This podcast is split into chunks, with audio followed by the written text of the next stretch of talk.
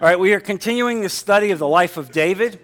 Uh, and we left off last week as we saw God removing Saul as the king of Israel.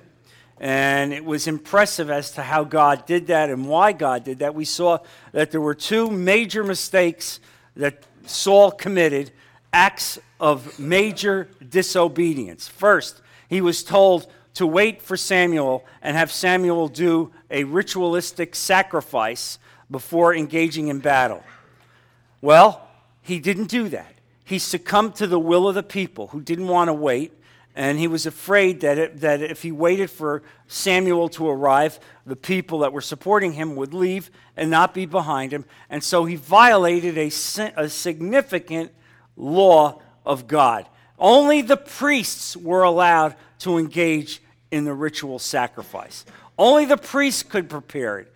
And he violated that law and did it. Uh, and so when Samuel arrived on the scene, precisely when Samuel said he would come, which was seven days later, uh, Samuel said to him, You have displeased God, you are disobedient to God, uh, and effectively you are treading on ice. The same God who, who raised you to this position, appointed you as king. You were no one, but the king, but God raised you up and allowed you to be king. That same king, that same God could remove you. And now, a uh, short time later, uh, Saul is told, given a direct instruction by Samuel. Uh, and we're continuing the study of, of uh, David. Uh, and, and Saul is given an instruction now by uh, Samuel to go and wipe out the Amalekites. Wipe them out. And when I say wipe them out, I mean wipe out every living thing, every man, woman, child, animal. Wipe them out. Now, uh, when we see this in our humanity, we say, How could God? How could God do this? And yet, God, one of the things that we learn as Christians is that we don't understand everything that God does. We don't understand the mind of God. But what we do understand is that God is sovereign. He is the creator. And in essence, God is totally good and just. And so, within the confines of God's justice, he had determined that the, the Amalekites were evil to the core. Evil to the core. Uh, and this went back to when the Amalekites attacked the unarmed Jewish people as they exited Egypt. And so here they were attacking the Hebrew people as they're becoming a nascent country, a nascent population. And he, they attacked them, and God remembers that. Uh, and God then instructs him, You are to wipe them out. And you know, God has done this before. God has done this before. Uh, and you saw what God did with uh, Sodom and Gomorrah. When God determines that there's a level of evil that rises to a certain degree, God punches the card. You understand that? God punches the card. And let me tell you something, folks. Uh, one of the things that I prayed for deeply on the night of election, and I know that there were millions upon millions of Christians praying, but I prayed all night long, Lord, have mercy. Lord, have mercy. Your will, Father. Your will, but help us, Lord. Give us mercy. Give us a chance to, to understand and to be cognizant of the fact that we, that we have a responsibility to be better. And I believe God did grant mercy to us. You understand this? God can't. Don't think that you could be separated from the Amalekites. Don't think that God could not, if He so wanted, make America be insignificant. What, what, what makes you think that America will also always stand at a position of priority in the world? Who says that? There's no guarantee.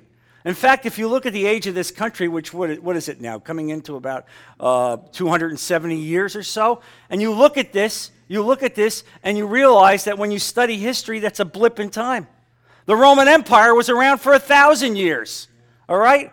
And you see that. So we haven't come, come anywhere near that kind of timeline yet. And so I, I truly, truly have asked God, really, God, please continue to have mercy on us as a people. Continue to have mercy, and we need to pray for our, our leaders. Please pray for them. Pray for them, even if you didn't vote for them. pray for them. We went through this for eight years where people may have been in office that we might not have elected, but yet we had to pray. We had to pray for them. And so you see this. You see the sovereignty of God. The Amalekites wiped them out. Well, here's what happens as we talked about it. Well, he decided, mm, why, why should I wipe them all out? After all, there's, there's some valuable things there. And so what does he do? He decides to keep the prize livestock. And then they decide to keep certain pieces of gold, the very valuable stuff. Uh, and so he violated the, the sovereign will of God. Um, and this is a lesson for you in your life. Uh, even though God has called you, even though you may be saved, that doesn't mean that you cannot violate the sovereign will of God. Uh, and when you do, there is a judgment. And here's here was the judgment. Samuel comes to the camp. He hears the sheep bleating, and Samuel immediately says, What's that sound that I hear? Of course, he knew what the sound was, but he wanted to hear the, the admission from Saul's lips. Well, the people, the soldiers, they decided it would be good. You understand, God doesn't want to hear that garbage. Don't tell me you're weak. Don't tell me you succumb to the pressure of the people. I'm looking at you and I expect you to be a man of God. You knew what the law was, you knew what the responsibility was. I gave you a direct commandment and you failed to abide by it. You failed to abide by it. Uh, and so at that moment, Samuel delivers the verdict of God. This moment, the kingdom is taken away from you. This moment, the kingdom is taken away from you. That's how God acts. He'll lift you up, He'll raise you up as long as you humble yourself, you submit yourself to His will. But then there comes a time when you don't submit. All of a sudden, you get very full of yourself. You lift yourself up. You don't need to be humbled before God. You want to do your own thing. And then when you want to do your own thing, God pulls the curtain down. And so there it is. The kingdom is taken right away from him at that moment. Now, what you see then is when you read the verses in, in chapter 15, all of a sudden it appears that Saul is repenting. Oh, pray, pray for me. Oh, help me. And, and what you see is God sees the heart. It was not a prayer of brokenhearted repentance, it was not a prayer of submission. It was a prayer of sorrowing over losing the kingship. There's a very real difference uh, because we know that when uh, David fell to sin, David threw himself at the mercy of God and begged for forgiveness, had a broken heart because he loved God. He loved God. The last thing in the world that David would want to do is to break God's heart. And yet you see it, you see how God forgave David, even when David committed some of the most heinous sins that we could ever see. And so now, and now Samuel has been instructed by God. He's been instructed by God, go and anoint a new king. I want you to anoint a new king. And so we'll start reading 1 Samuel chapter 16, verse 1. The Lord said to Samuel, How long will you mourn for Saul, since I have rejected him as king over Israel? And I want to stop with that. How long? How long will you mourn? Now, what does this mean? This is a lesson for us. It means that even godly men, even people who are prophets, even those people who spoke with God, when they were given the instruction of God, it's over, it's done, there is still a physical attraction. Our mind doesn't want to let go. We can't really understand it. Why could, how could this happen? Why would God do this? I am brokenhearted. I was involved in this process instead of being obedient to God. And so you see this here. He's mourning for him instead of turning the page because God wanted the page turned. Uh, and so you see this even with Samuel, and, it, and it's very impressive to me as I, as I look at that. Since I have rejected him as king over Israel, fill your horn with oil and be on your way. I am sending you to Jesse of Bethlehem. I have chosen one of his sons to be king. Now, notice at that point that God doesn't tell Samuel, by the way, I've, I've chosen his youngest son, the kid that's out uh, tending sheep. He doesn't tell him that because this is an act of submission and humility and obedience for Samuel. There's, there's multiple lines going on here. You go, you go see Jesse. I'm going to tell you, I'm going to anoint one of his sons. You just go. Uh, and you see how this is how God is, how God speaks. He doesn't necessarily give you the full picture, He doesn't paint it with specificity. He gives you an outline because He wants to see us be obedient in faith, walking in faith. Lord, we understand. I don't understand everything, Father, but I'll, I'll, I'll obey what I know. And it's one of the marks of discipleship, of walking with Jesus, and that is this that we serve the Lord even when we don't fully understand the theology. Do you get that? We serve God even when we don't fully understand the theology. We don't really understand everything. There are questions, yet we know that Jesus came and saved us. We know that He's the Son of God. And so, as we hear and read the teachings of Jesus, even when they don't completely resonate or make sense with us, in our faith, we accept. And that is the essence of a, of a life walking with Christ. We walk even when we don't understand it fully. We trust in the Lord. And so, I have chosen one of his sons to be king. But Samuel said, How can I go? Saul will hear about it and kill me. I love this too. Here's a guy who is speaking directly with God. Got it? It's almost as if God has given him letters. Here, read this. Okay? And then Samuel writes back. And then here's, here's another letter. In other words, here's a guy who is so wired in, he has a regular ongoing conversation with the create, creator of the universe. But now he's a little afraid. I know you told me to go, but when Saul finds out about it, he's going to kill me. Now, really, where's your faith? Where's your faith? You think if I told you to go and do this, that I would allow this to happen to you? And you know what? You ought to feel good when you read that.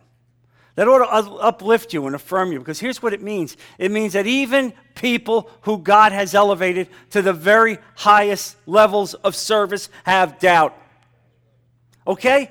Even those at the very highest levels of Christian service have doubt. Here's a guy, Samuel, one of the greatest prophets in the history of, of Israel. He's going to anoint David. He will have great prophetic uh, utterances. And here he is saying, Well, but if I do what you tell me to do, Saul is going to kill me.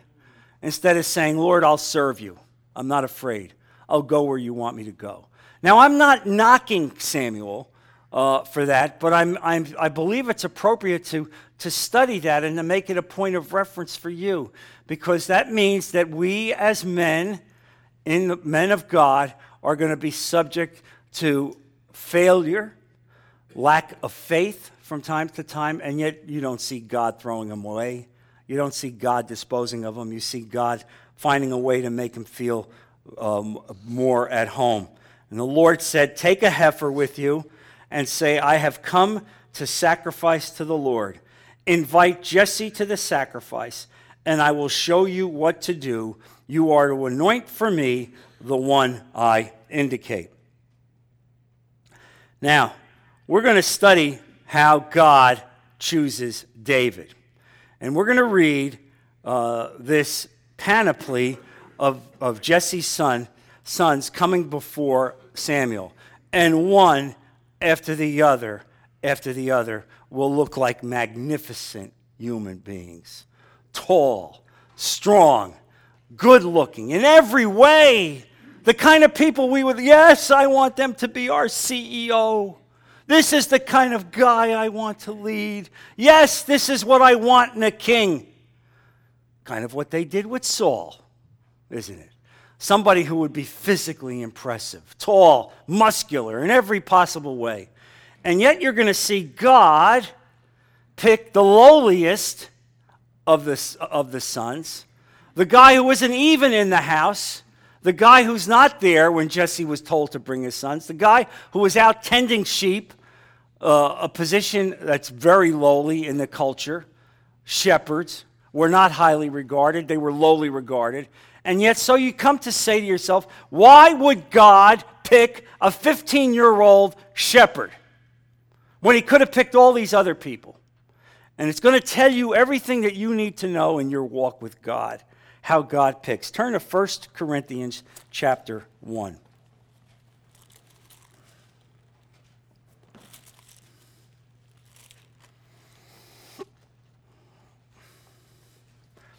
Verse 26. Brothers, think of what you were when you were called. Not many of you were wise by human standards. Not many were influential.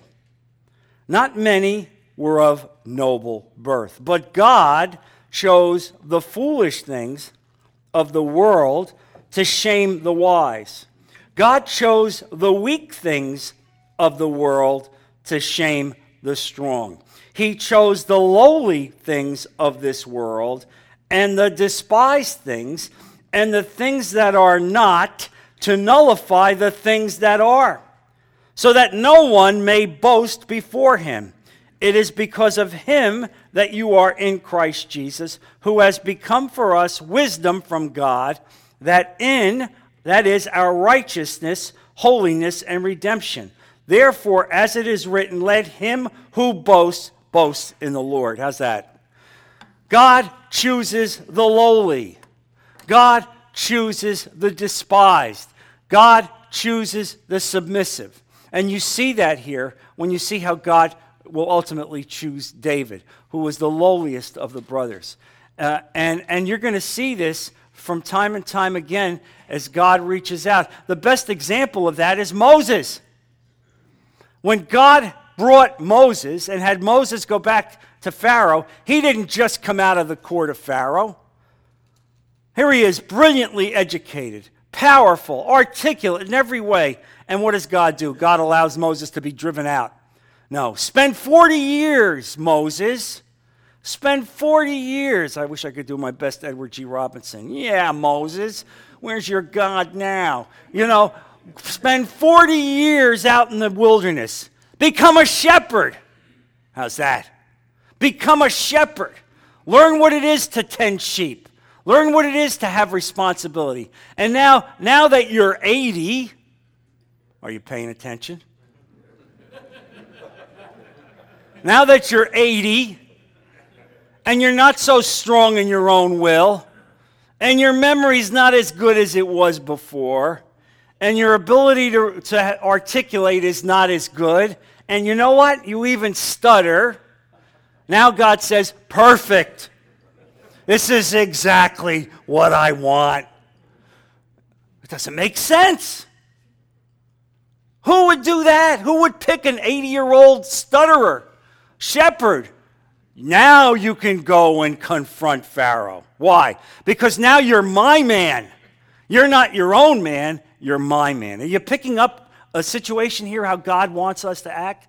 And if you are wondering why, if you're wondering why, and some reason why God may not be using you yet to the level that you want, my question to you is this Is it about you or is it about God? Because if it's about you, if you're raising yourself up and there's pride in who you are, and I have all these gifts and all these talents, you want to know something? God doesn't have a place for you yet. He doesn't have a place for you yet. It's only when you say, Father, whatever you've given me, whatever you want me to do, I'll do. It doesn't matter. I'll stay at the back. I'll take the lowliest jobs. I'll do what you want me to do until you tell me there's some other job. Then God says, Now you're ready to work. Now I can use you. And I mean, this, I want to say this. I think this needs to be uh, articulated and resonate with you. If you're thinking, you know, I want to have greater service for God, the question for you is is it you? Or is it God? Uh, and for many of us, it's still about us. It's still about us. I'm looking to, to you know, I want a position. I want to be uh, uh, articulated as a leader by the people. I want people to praise me. I'm going to tell you something. When you finally get right with God, you won't care if no one, if anyone ever praises you. You understand? You will not care about the praise of men. And I said this this past weekend. That God is going to put you in places and expect you to do things that you would not have done 10 years ago. Oh, gee, oh gosh, no. I can't do that. I, am going to repeat a story I told yesterday. Uh, on the day after Thanksgiving, I was walking down 3rd Street with my wife, and I came upon this very nice little dog, a woman about in her early 40s walking the dog. And I played with the dog, and I looked up at the lady and I said, This, this dog is a gift from God. Just said it like that. This dog is a gift from God. And she said to me, Oh, yes, you have no idea. I've suffered terribly. You know, she says, I have mental issues. I, am bipolar, and my parents are older, and they're mean to me. They say terribly mean things to me, and I, even though I want to take care of them, and, and, and I love them, and my body now I have other issues. And here, this, this woman who, who is uh, unloved, who is suffering, is on the streets of 3rd Street in Naples, walking her dog, 8 o'clock in the morning. Standing right in front of St. Anne's Roman Catholic Church. That's where this took place. Right there.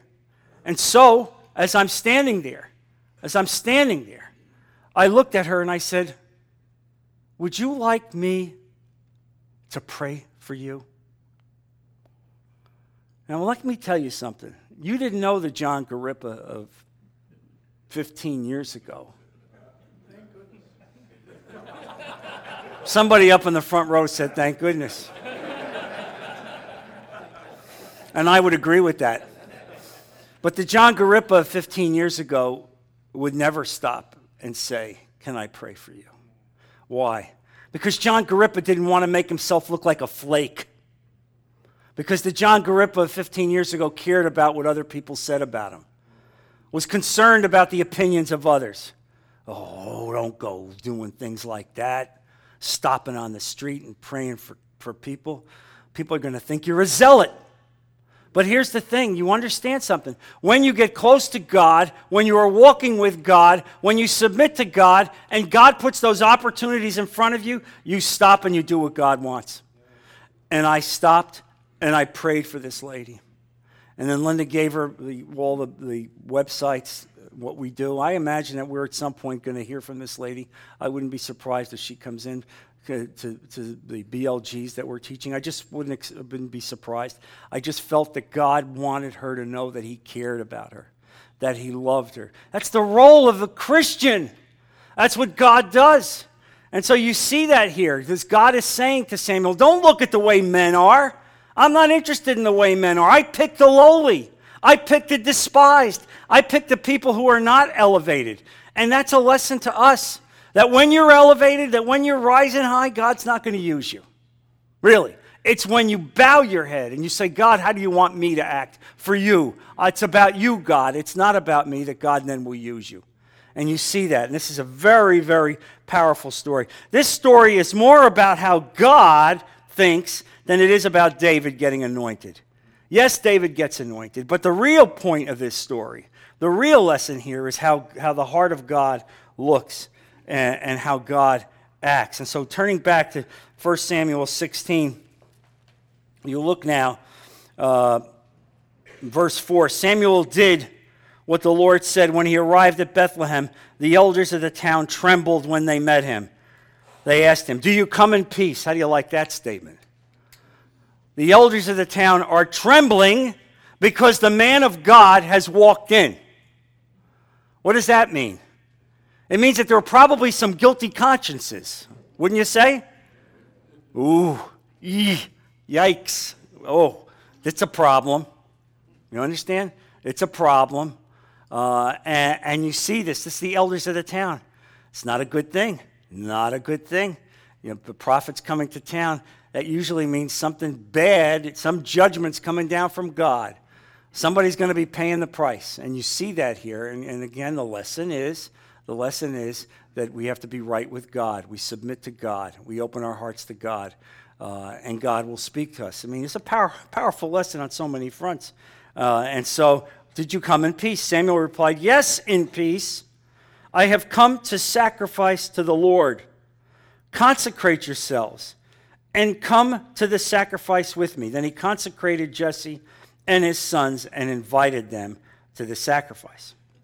Now, when they arrived, Samuel saw, saw Eliab and thought, Surely the Lord's anointed standing here before the Lord. And now Eliab was the oldest son. He must have been a magnificent human being tall, muscular, good looking, well spoken. Exactly how we would choose. There's the guy. He's the king. We don't need to go any further. I got good instincts. Now, I'm going to extrapolate on this.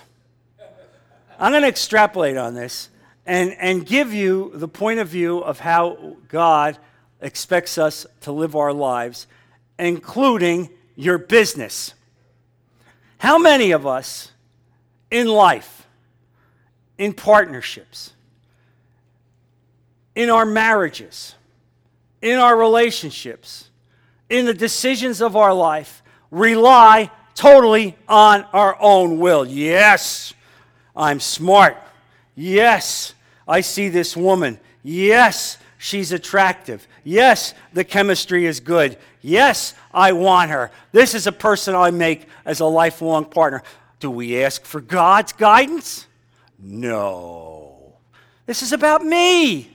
It's about me. I'm a smart person. I know what I'm doing. How about in business? How about in business? Did you stop and ask God, what's your will for me? Do I take this step, Father? Do I, do I form this partnership? What's your will? Or do we say, I'm a smart guy? I'm a smart guy. Don't tell me how to run my business. I'll go to church on Sunday and I'll worship on Sunday, but don't tell me the other six days. I'm perfectly capable of making the decisions. Well, how about the fact that the prophet of God was not capable? The prophet of God was not capable because he would have made a mistake had he relied solely on himself.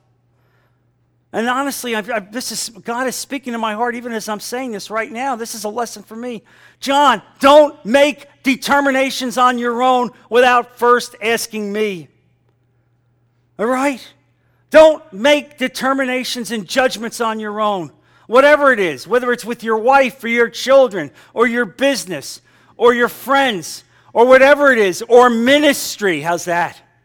Or ministry. You know, I, I hear stories of people saying, I, I believe God wants me to, to uh, go to Africa.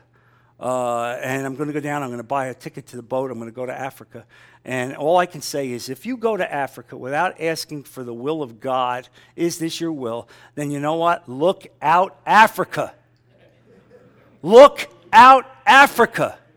Because the kingdom of God's work could be set back. Could be set back because you haven't bowed in submission to God.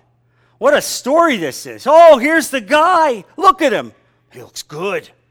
Boy, he'll be a great model. The other nations will look at us and say, Wow, look at your king. Look how strong he is, how masculine. Yeah, he's the wrong guy. And so many of us have done this and made these, made these errors in our lives.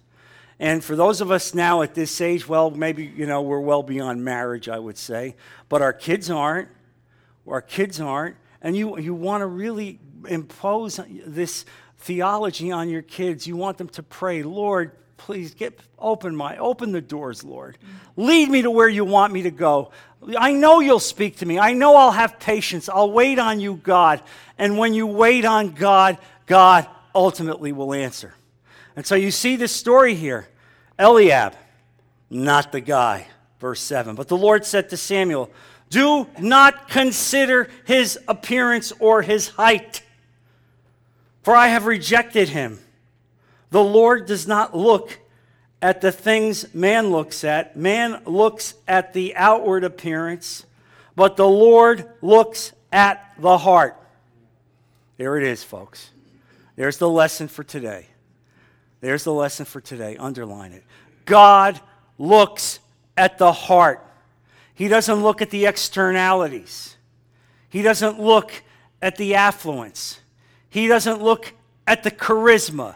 He doesn't look at the personality. He doesn't look at the intellect. He doesn't look at a hundred things that all of us here in this room would rate as important.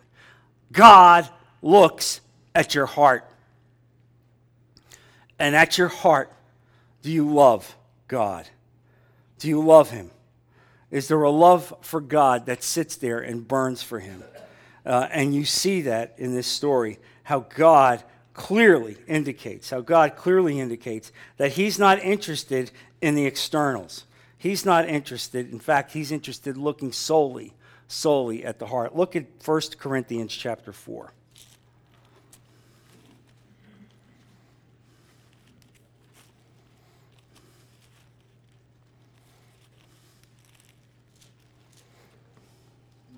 Verse 1.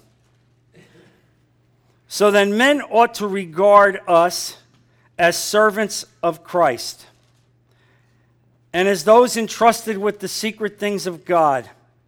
Now it is required that those who have been given a trust must prove faithful. I care very little if I am judged by you or by any human court. Indeed, I do not even judge myself. My conscience is clear but that does not make me innocent. It is the Lord who judges me. Underline that. Therefore, judge nothing before the appointed time.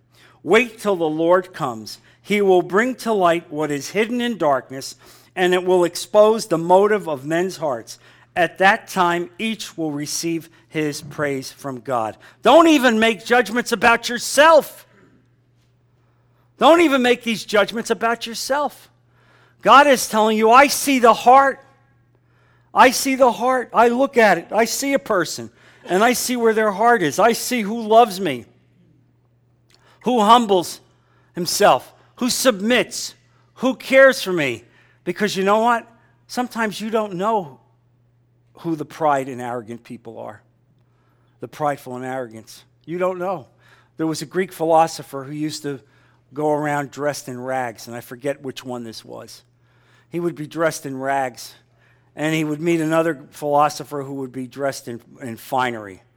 Uh, and one day, the, the, philosopher who was dressed in rags looked at the well dressed uh, man and said, You, sir, are full of arrogance and pride. Look, look at your cloaks. And the well dressed philosopher said, My friend, there is more pride and arrogance in your rags than there is in my clothes. And isn't that true for a lot of people? Only God sees the heart. You understand? Only God sees the heart. Even those people who appear, well, they're, they're, they're, humble and lowly, and yet you understand that's not the case. God sees our heart. And you see this here in the way God ultimately determines who he will choose as king. And so, continuing on with 1 Samuel.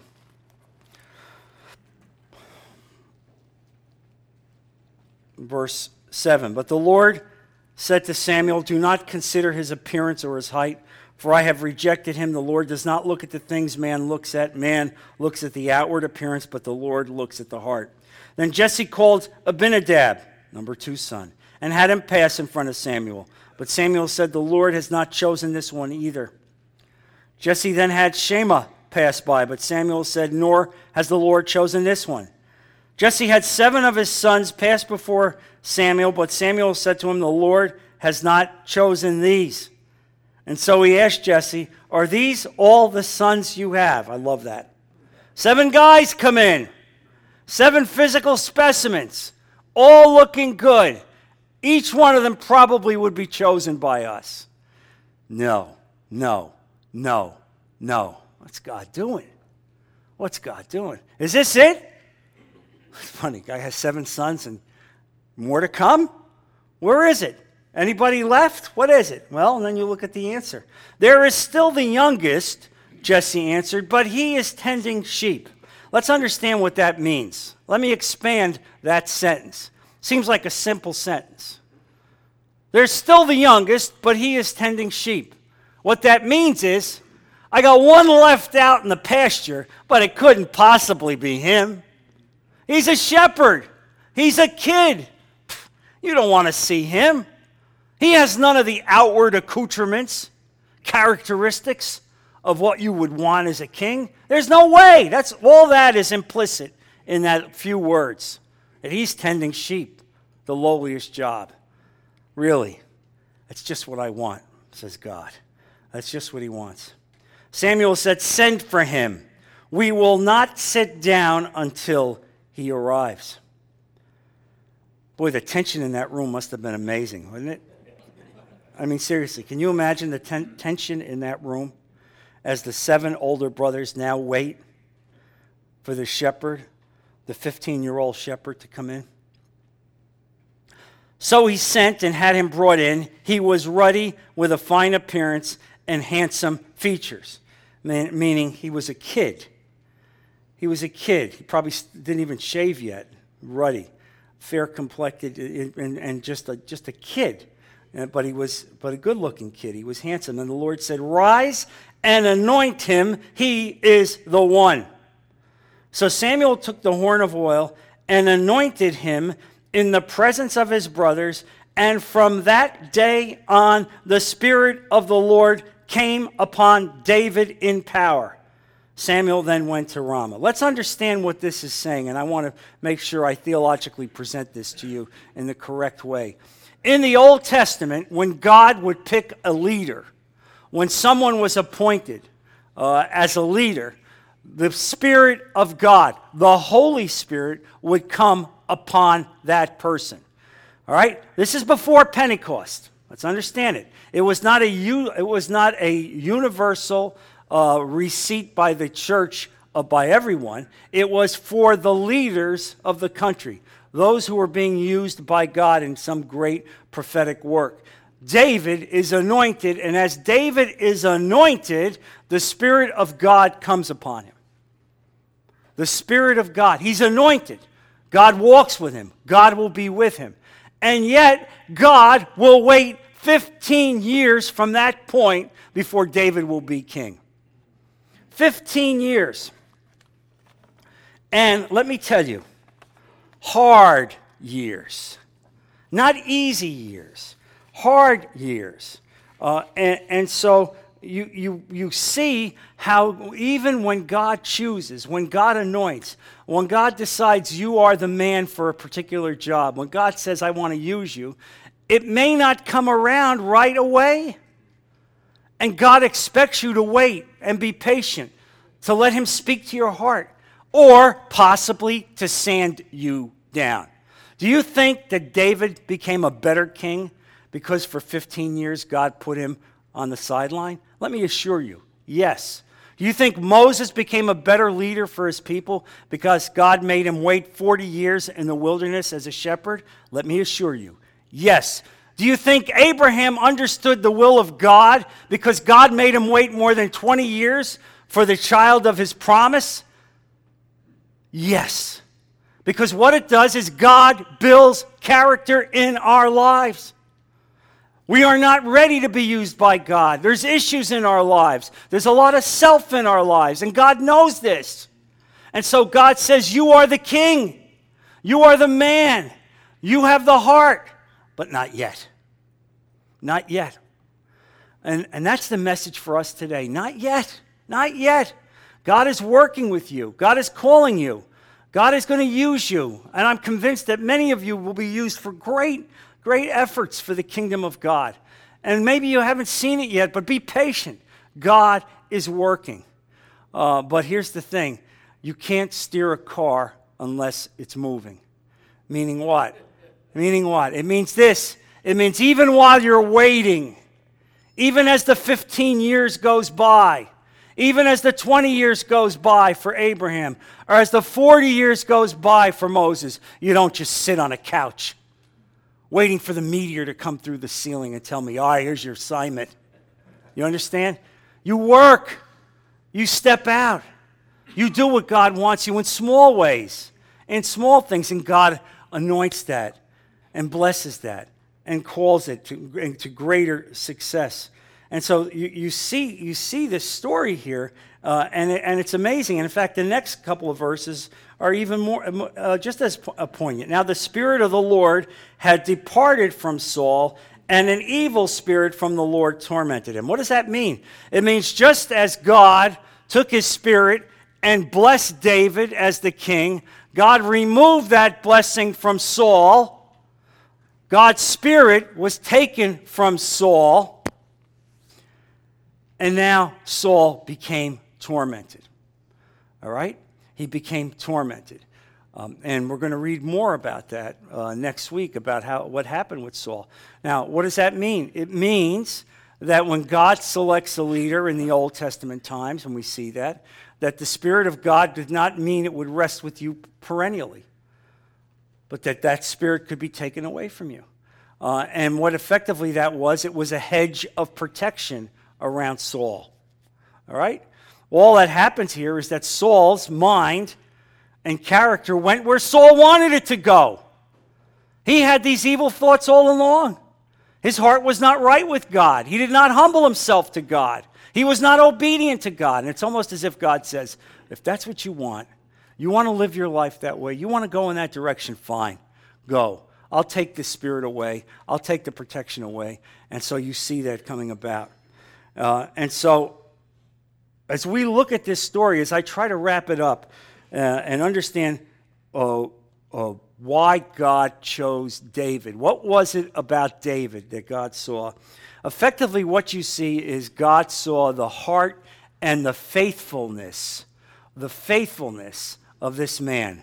That despite the fact that he would fall, he would be tempted, he would do some bad things, in the end, he would be faithful to God. He would come back to God in bow and submission and humility. Uh, and faithfulness is a difficult characteristic for us as human beings to evaluate. Faithfulness is difficult to evaluate. God can evaluate it. It's very difficult for mankind to evaluate it. Um, and uh, you, you, see this. And Paul, in that, that section that we read in Corinthians, that's why that section was so important, because Paul indicates that humanity cannot determine faithfulness, that humanity cannot make proper judgments as the way God judges. And that, in fact, unless we give it up to God, rely on God to make the decisions of our lives, we're doomed to failure. Because all these decisions that we ultimately make on our own without God will be losers. Losers. You are men of God. You are men of God. When I see you here, I see people that love God, want to serve God, want to be closer to God, want to be used by God. And what I've given you today is a prescription of how God looks at your heart. And if you find today that there are elements in your heart that are not right with God, you get on your knees and you ask God to help you. You ask God to lift you up. You ask God to convict you, and God will. Because if you come to God with the kind of heart that says, Lord, I submit to you, Lord, clean out this garbage in my life. Lord, I am sorry that I've broken your heart. Lord, help me to use your conclusions. Help me to think the way you want me to think. Help me to wait on you, God, instead of reacting on my own. That way, Lord, help me to walk within your walk.